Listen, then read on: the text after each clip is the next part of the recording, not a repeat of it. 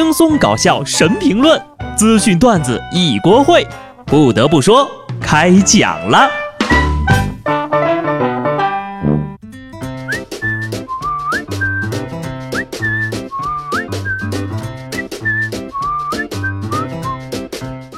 Hello，听众朋友们，大家好，这里是有趣的。不得不说，我是机智的小布。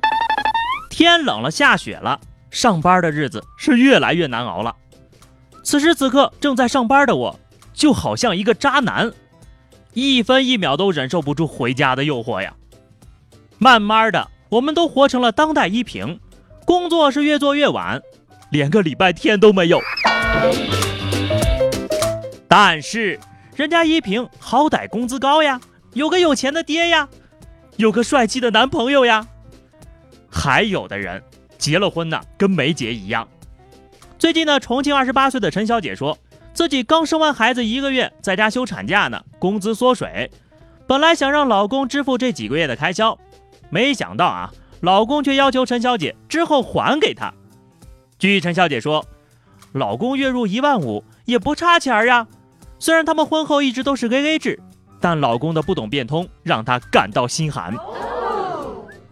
对此，张先生表示：“啊，对于他老婆的吐槽呢，他承认都是真的。但是他说了，两个人结婚前就有讨论过婚后家庭经济的问题，当时呢都说好了是 A A 制，互不干涉经济。现在呢，陈小姐反悔了，她也不觉得自己的处理方式有问题呀。她说：孩子是我们共同的，抚养孩子我出一半，他出一半。”有什么问题呀？当然有问题啦！你生孩子的时候 A A 制了吗？怀孕的时候是你怀五个月，他怀五个月，喂奶的时候你喂一天，他喂一天吗？时时刻刻啊，都怕对方占自己便宜，这哪是夫妻呀？你俩明明就是室友，好吧？不得不说，小两口婚后 A A 制过日子呢，也不是不可以，而是要怎么 A 的问题。生完孩子，你想起来 A A 制了，那你怎么着也得把误工费补上吧？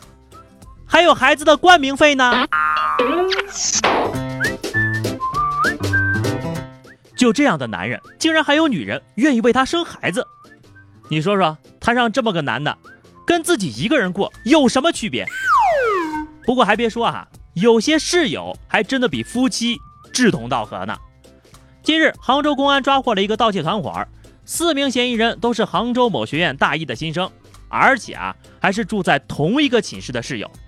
四个人呢，常常出没在超市里，互相打掩护，趁人不注意就把衣服、化妆品，甚至是火锅底料都往自己背包里塞。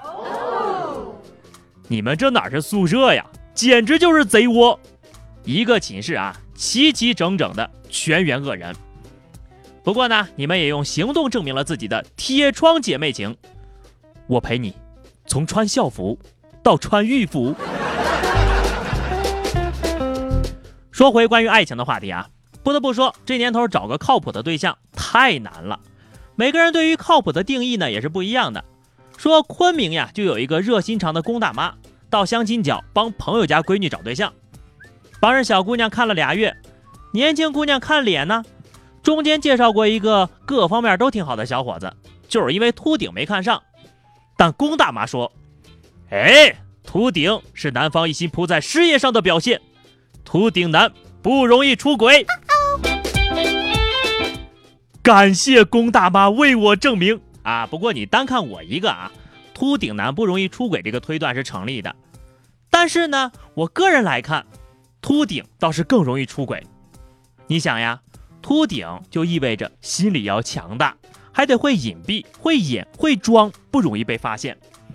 这个技能不就是给出轨点的吗？当然了，秃顶呢可能不会出轨，但是会遗传呢。哎，我可没有看不起秃顶的意思啊，就事论事，我就是遗传了我爹。重点可能在朋友家的闺女，你要是自己个儿的闺女，可能就不是这个理儿了吧。生发不易，且秃且珍惜呀。有些人走着走着就秃了，特别是一大早看热搜呀，就被这么沮丧的事儿给占据了。甘肃第二人民医院毛发移植中心的主任说了，今年接诊的脱发病人较往年增长了百分之二十左右，九零后几乎占了一半。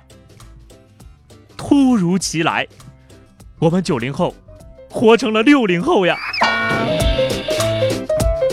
也有些人呢，不仅是发量上的强者，还是爱情上的巨人。正所谓有志不在年高。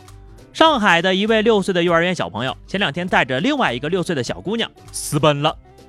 这两位呀，在三里地外的地铁站被发现了。小男孩还理直气壮地说呢：“我就是想带着他去看浪漫的小火车。”然后坐着火车去东京和巴黎吗？得亏你们俩是没有身份证啊，不然都出国了。看看人家啊，直接生在终点线，从小就这么会撩妹，后生可畏呀！一零后都开始撒狗粮了，九零后的爷爷奶奶们加油啊！作为九零后的我呢，是已经服老了，现在我就想知道退休金去哪儿领。话说那些不服老的大爷大妈们，你们需要带领吗？说荷兰有一位七旬老汉对自己个儿的年龄不太满意，他觉得自己应该是四十九岁，七十多岁的年龄啊太让他感到痛苦了，不能贷款还不好搞对象，于是啊向法院申请改年龄，果不其然遭到了拒绝。大爷呀，人老心不老，但是你要是改到四十九，岂不是还不能退休？我现在呀就想改到六十，要是改年龄实在麻烦，其实我对我银行卡的余额也不太满意哈，能不能申请给我加几个零啊？得亏这是法院没同意啊，要是真同意了，估计门槛都让人踩塌了，一半申请养老保险的，一半申请未成年保护的。说到底呀，你还是吃的太饱了。我老跟大伙儿说呀，赚钱那领退休金什么的，听着好像我很贪财似的。但不得不说，钱真的很重要，关键时候能救命呀。因为跟媳妇儿吵架离婚，一个四十岁的大哥感到孤独，感到无助，就在家喝了农药，结果喝完就后悔了，躺在路边撒了五千块钱，以引起路人的注意，借此求救。所以人呐，不到死的边缘，都不知道生命诚可贵。所以呢，兜里一定要常备现金，没准啥时候就能用上了。冲动是魔鬼呀，吵个架就要死要活了。还好你不是跳楼，不然你要是在半空中才后悔，神仙都救不了。世界如此美妙，大家不要暴躁。今天是十二月六号，比起马上又要过去的一年，更可怕的是上个月的花呗账单。双十一的债呀，记得在双十二之前还清哟。好的，以上就是本期节目的全部内容了。如果你喜欢小布的声音，记得关注微信公众号 DJ 小布，或者加入 QQ 群二零六五三二七九二零六五三二七九，来和小布聊聊人生吧。记得订阅专辑，下期不得不说，我们不见不散，拜拜。